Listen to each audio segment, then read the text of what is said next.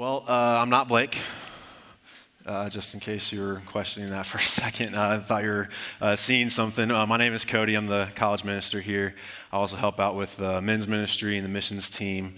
Uh, I've been on the job for since July.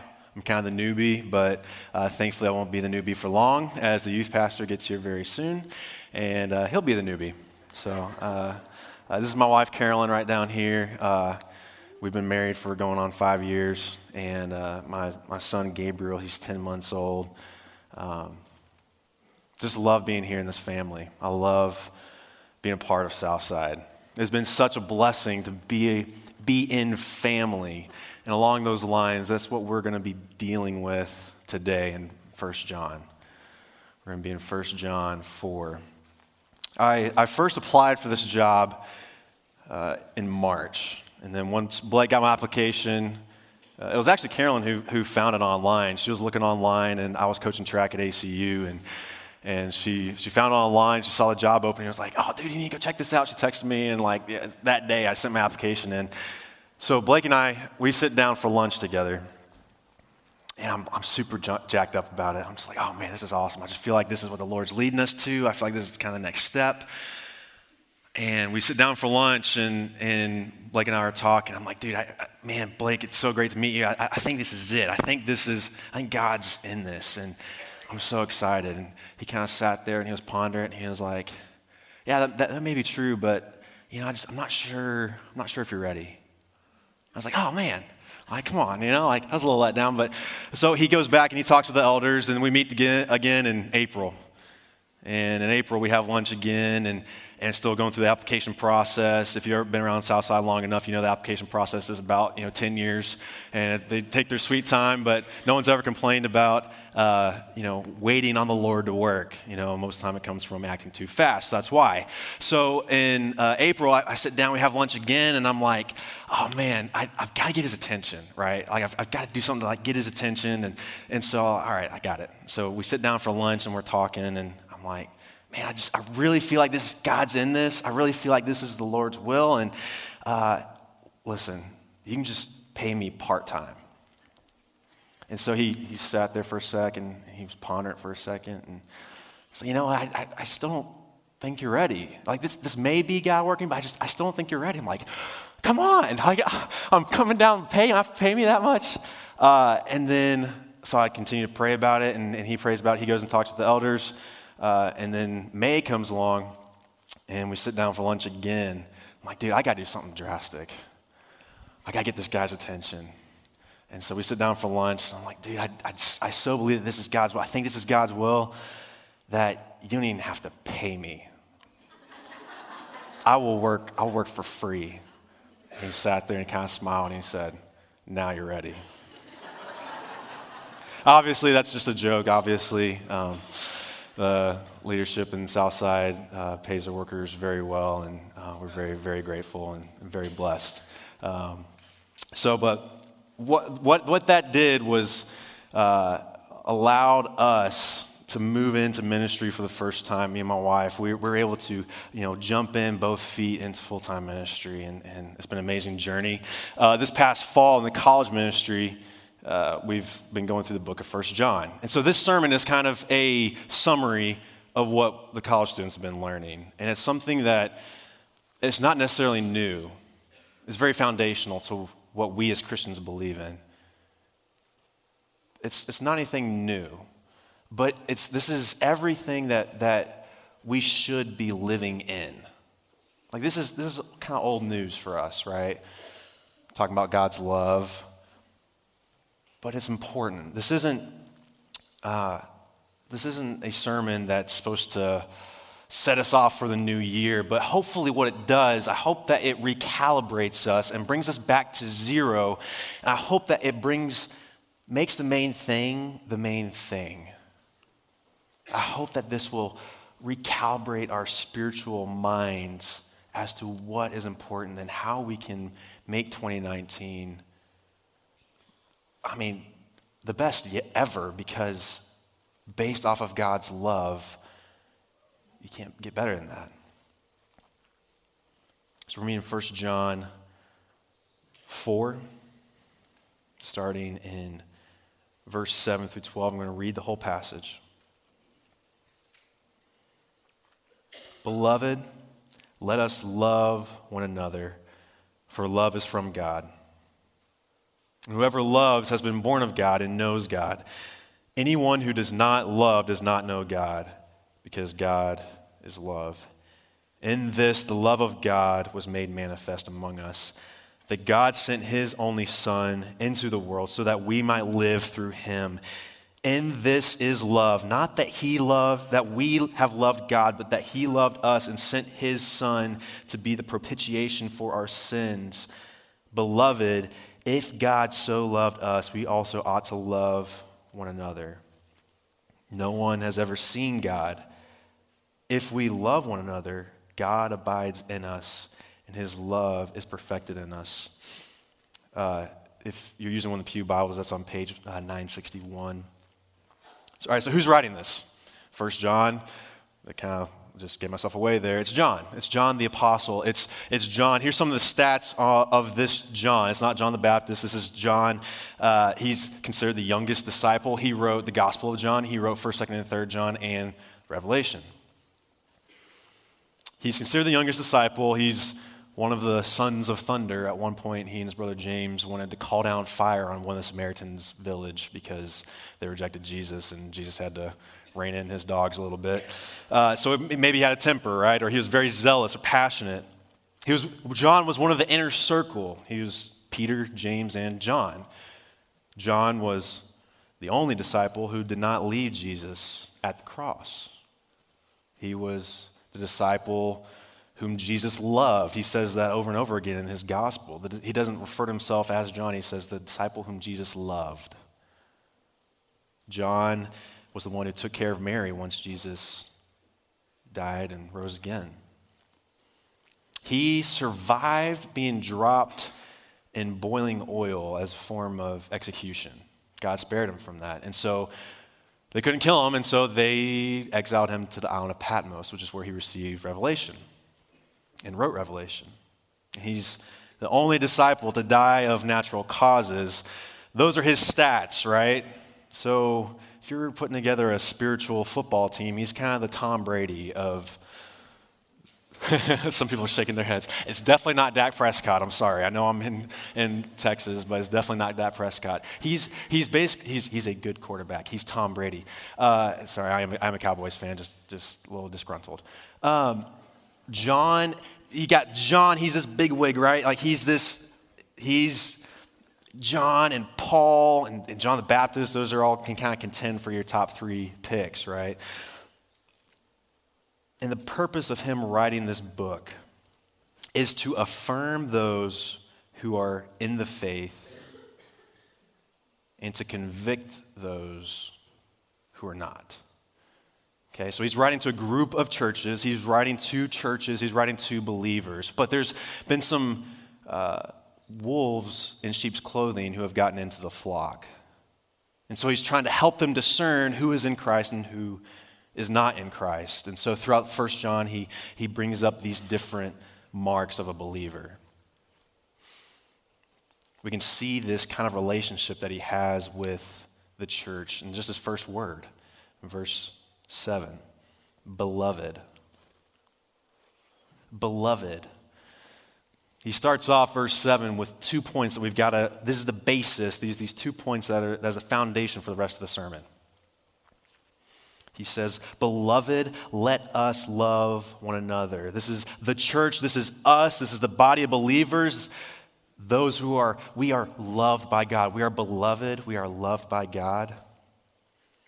And notice that he's not addressing he's not addressing unbelievers. He's not saying he's not saying, hey, go and, and love unbelievers in this context, even though we should be doing that, right?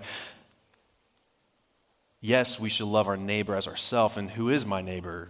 asks the lawyer to Jesus, and, and Jesus answers with the story of the Good Samaritan. And the conclusion from that story is that that our neighbor is the one who showed mercy. It's our neighbor is anyone. But that's not the context here. He's talking to the church, okay? He's, he's writing to the church. He's, he's telling the church to love the church. So that's the first point. Let us love one another. This is one of the first two points that sets the tone for the rest of the sermon. Let us love one another. Let us love the church. This is an exhortation. This is an encouraging command. You see this, this pastor figure, this father figure urging and pulling along his congregation. To say, let us do this. Let us love one another. Let us love one another. What's after that? For love is from God. This is the second point that we've got to get in the foundation. For love is from God. He says this later on in the chapter in 1 John 4:19. We love because he first loved us. See, God is the source of love. If, if um, picture a star, a sun up in the sky, and, and shining out from that is the light of love. If God is love and He's this star and He's shining out love, He, he is the source, He is the light, He is the warmth and shines down onto the earth. That star, that sun is not Hollywood. That sun, that star is not your spouse. That sun and that source is not your kids. God is the source of love.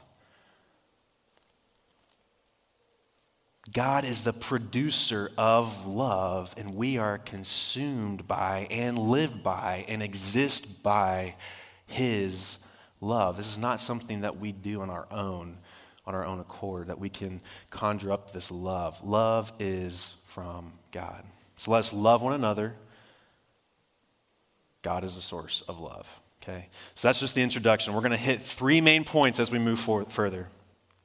This is the foundation getting those things correct, that we are supposed to love each other and that God is from love, we're going to be able to discern God's love.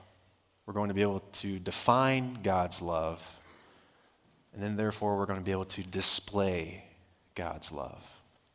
Just like any good Baptist, I try to do the alliteration there, D, D, D. So hopefully that's helpful. Let's move on in the text for love is from God, and whoever loves has been born of God and knows God. Anyone who does not love does not know God because God is love. This is God's love discerned. He's writing this so that we can discern what who is in God's love. What is God's love? We can discern who is in Christ by the way they love. If we claim to have been we're on earth and this light is shining on us, if we claim to be in that light, we put our money where our mouth is and, and, and we love. If we, have, if we claim that we have been shown love, then what is the reaction to that? We love. So the mark is how we discern God's love is by loving. Because God is love. We are God's children if we love. You want to know who a Christian is? Look at how much they love the church. You want to know who a fellow believer is? Don't, don't look at their Instagram and Twitter. They can write anything on there. Look at where they're putting, put their money where their mouth is by loving the church. That's how we discern who a believer is. How much do they care for and, and love this church? Why? Because God loves his church. This is the bride. 1 John 3:14 says, "We know that we have passed out of death into life because we love the brothers. Whoever does not love abides in death." So, loving the church is a self evident mark, right? So, if we've been shown God's love, we do God's love. It's a self evident mark. What I mean by that self evident mark is you know you're a Texan because of certain self evident marks.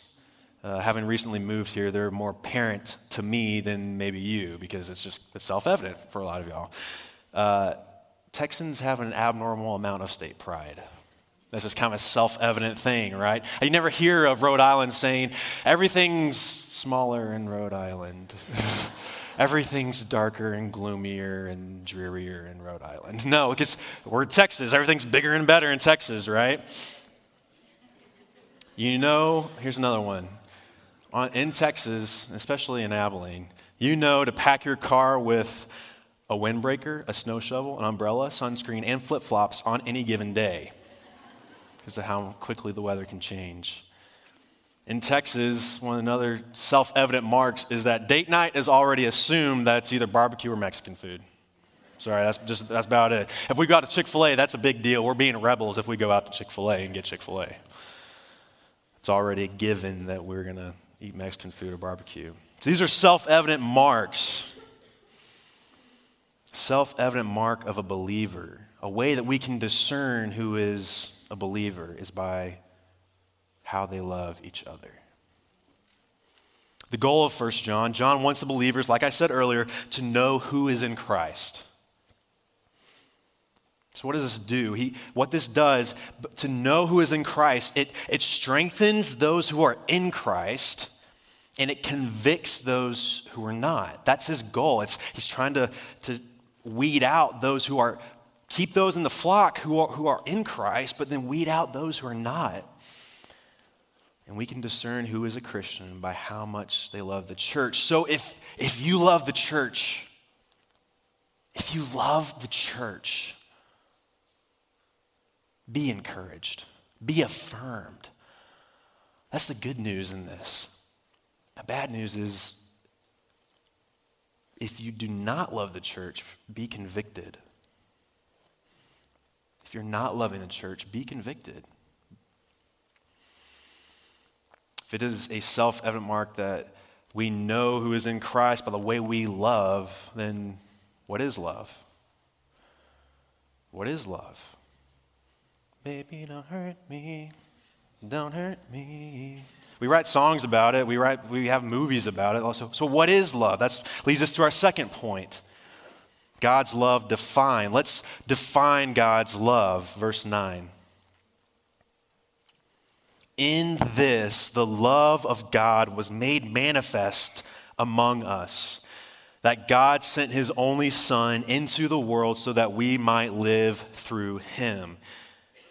And this is love. Not that we have loved God, but that He loved us and sent His Son to be the propitiation for our sins. This is love. I'm not going to use a Webster's definition. We're not going to let Hollywood or our spouse or our kids, thank the Lord, define what love is. I'm not going to I'm not going to try Google what is love. This, this is love. This is the definition of love. This is a summary of those two verses that God sent his only Son into the world to be the propitiation for our sins so that we might live through him. Probably got hung up on that, that word there, propitiation. Blake talked about this earlier in the fall when he was addressing why is Christianity so bloody. Propitiation is it's a big, kind of scary theological word for satisfactory, satisfying of wrath sacrifice. So, satisfactory sacrifice. So, in Christ alone, the song, till on that cross as Jesus died, the wrath of God was satisfied. We see this in Romans 5 1. Therefore, since we have been justified by faith, we have peace with God through our Lord Jesus Christ. Why do we have peace? Because God is holy and hates sin. We are sin, therefore, God hates us. But he loved us and sent his son to be the propitiation, the satisfaction of that wrath, to absorb that wrath that was due us. Some may ask, why didn't God the Father just come down himself? You ever thought about that? Why did he have to send his son? I mean, I'm all about delegating, but isn't that a little extreme?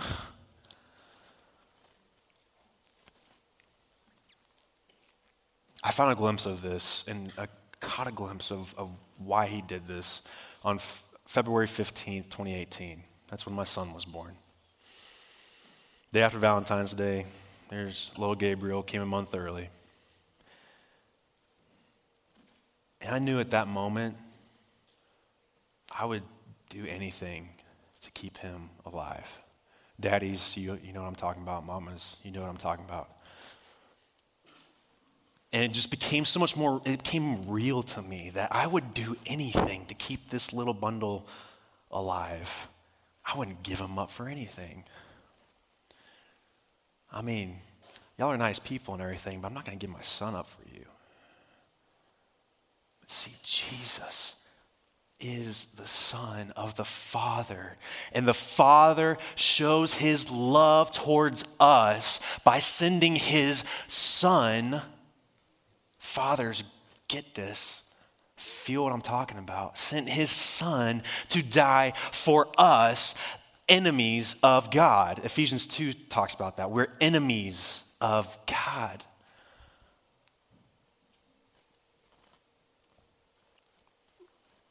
God really, really, really loves you.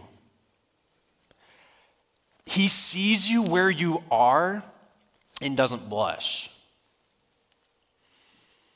Doesn't stop there. He, he wants to take these things, these enemies of Him, and pay the price that was towards them, which was what was most precious to him, his son, was the price and perfection, and transforms what these enemies into children, into his children.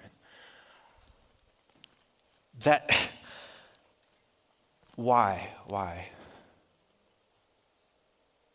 So that we can, we can display God's love that we can be pictures of God's love. God really, I want you, you've got to hear me. I know it's cold out there. I know for some of us it may be a really sad time. Christmas is usually often joyful time, but for a lot of people it's, it's sad time for whatever many reasons. But you've got to hear me. If you don't hear anything else today, you've got to hear this that God, the holy and perfect judge, really, really loves you. He loves you so much that he gave up his son to die for sinners. You didn't do anything to earn it, didn't do anything to merit it. Because God's good. So, what can we conclude? What is love? Love is giving of self for the benefit of others. Love is giving of self for the benefit of others. I think, I think that's a word for every marriage in this room, especially marriages who are that are struggling right now. Love is not uh, some ro- romantic comedy. Love is not the notebook. It's a great movie, I, you know, all that, but it's not love. Love isn't some that we see in, in some fictional story. Love is giving of self for the benefit of others. I pray that we will apply that in our marriages specifically. So God loves us so that we can display his love and be, be displays of his love, which leads to the third point God's love displayed. Verse 11 Beloved, if God so loved us, we also ought to love one another. Again, you see that word beloved. John's writing to his beloved, his people, his family, his children of the faith. And it also says that we're beloved, meaning that we are beloved by God. We are loved by God. Beloved, if God so loved us, we also ought to love one another. Turn, just flip over a page to 1 John 3, verse 16 through 18.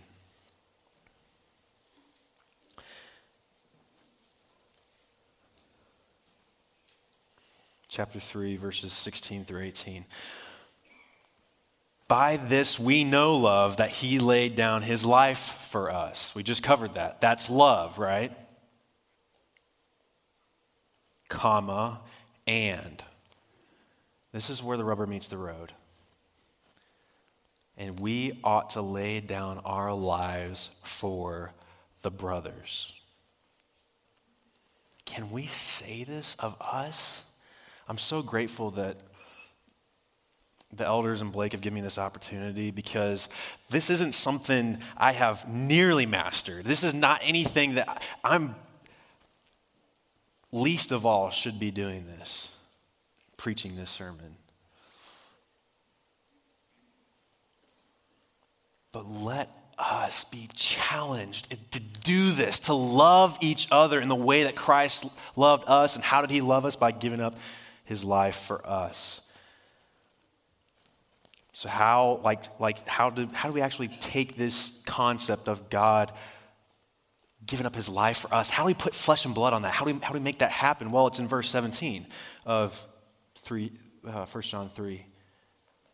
But if anyone has the world's goods and sees his brother in need, yet closes his heart against him, how does God's love abide in him?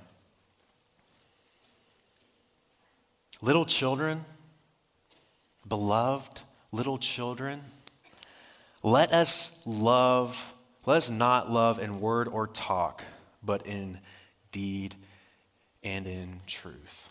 What's he saying? Let us do love. Let us act in this love. John Stott, he's a really famous, smart guy, uh, way smarter than me, and he's written several commentaries. He's a pastor for many, many years.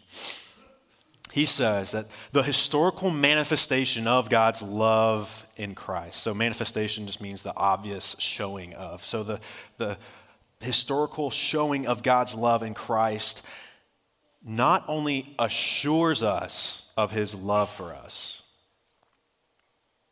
but lays upon us the obligation to love one another. Let me say that again. So, so Christ, manifest, manifestation of God's love in Christ, not only assures us of his love for us, it's, this, God's love sending his son should assure us, should give us confidence that he loves us if he gave up what was most precious to him for us. It not only does that, it lays upon us the obligation to love one another. In short, how you've been loved is how you should love. How you have been loved is how you should love. We ought to give ourselves up for each other. You know, it's great Christmas time. I, I got a dozen different kinds of cookies, and they're all we made some ourselves, and you know I was I was given a lot, you know, from you guys, and but should be more than just giving each other cookies on Christmas, and should be more than just seeing each other on Sunday. It should be more than just Christmas and Easter. It should be more than just Sunday and showing up and then leaving and then going about your business and not seeing each other until another seven days from now. Yes, the cookies are delicious, but it needs to be more than cookies. It needs to be more than, than giving Christmas cards. All those, those things are great and they're awesome. But we're missing the point if we stop there. We need to love each other in such a way that we reflect Christ, that we would be willing to give up our lives for each other. That, that hurts to say that. That's challenging me as I say that to us, as God's word says it. So, ways at Southside right now that we can do this, the steps that we can take to do this right now. So, we're actually putting flesh and blood on this, like, like we're actually doing this. Ways at Southside right now that we can display God is by membership. We, we want to know who is in the family. Who, who are we going to give up our lives for? Who are we going to, if we have something and we see someone in need, who are we going to help them out? Who, who can we help out? Membership helps with that because we know who is in this family. By attending regularly, by tithing, by giving to the church, by taking of the ordinances, baptism and communion, through Bible study, both personal and at church, by serving. By ser- we serve each other when we serve our kids, when we serve each other's kids. That means serving in the nursery. That means joyfully serving in the nursery. That means joyfully serving the youth. That means joyfully worshiping on stage because every our mentality and our, our heart should be every time that we serve, every time we change a diaper, is telling each other, I love you. So, by serving, by discipling, this isn't just a, a, word for me and Blake and Taylor. This is us. This is deacons, elders. This is everyone. This is discipleship, just means helping each other towards Christ. That's a word for especially some of the senior saints. We need your wisdom. Help us. Help us move closer to Christ. Older men, older women, who are you taking under your wing to push towards Christ? This means being part of a small group. We've got lots of opportunities for that with home groups and uh, Sunday school and adult Bible studies on Sunday morning and on Wednesday night equipping classes. Being a part of a small group.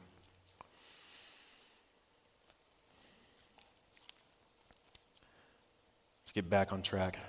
Verse 12, to really drive this home. No one has ever seen God.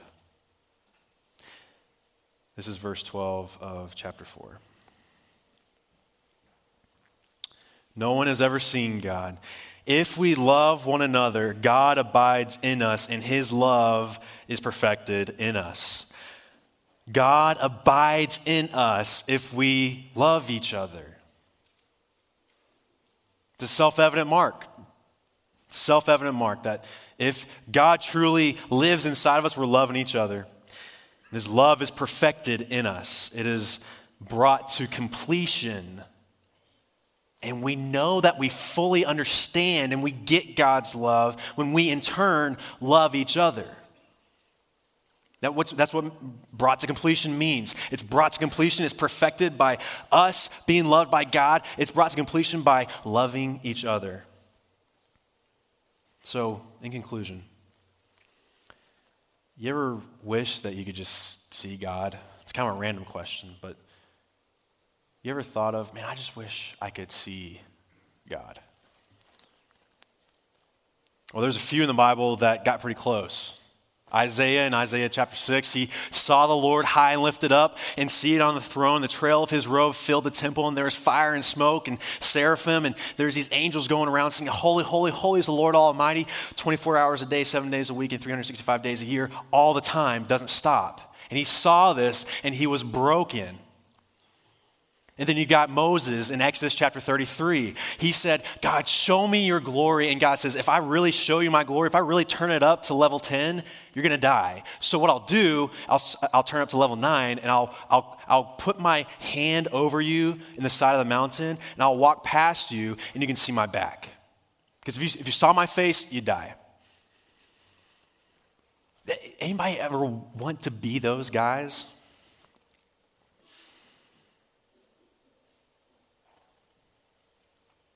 Trust me. If we love each other in the way that Christ loved us, we will see God. We will show God. We will display God. We will display God's love. Jesus says this in same writer, it's, it's in John, the Gospel of John, chapter 13. Jesus says, a new commandment I give to you that you love one another. Just as I have loved you, you also are to love one another. By this, all people will know that you are my disciples if you have love for one another. Are you scared to evangelize like 99.9% of people? Love each other. That's the first step. The world's going to know that you're Christ's disciple by the way that you love each other. by the way that we love each other. Loving each other is our greatest display of God to the world. Through this passage, we have seen how we can discern God's love amongst ourselves. We've been able to define what God's love is. Let us now display God's love. Let us display God's love by loving each other in the way that Christ loved us. You want to see God? Trust me, family, if we love each other in a Christ like way, not only will you see God, so will Abilene, and so will Texas, and so will the rest of the world.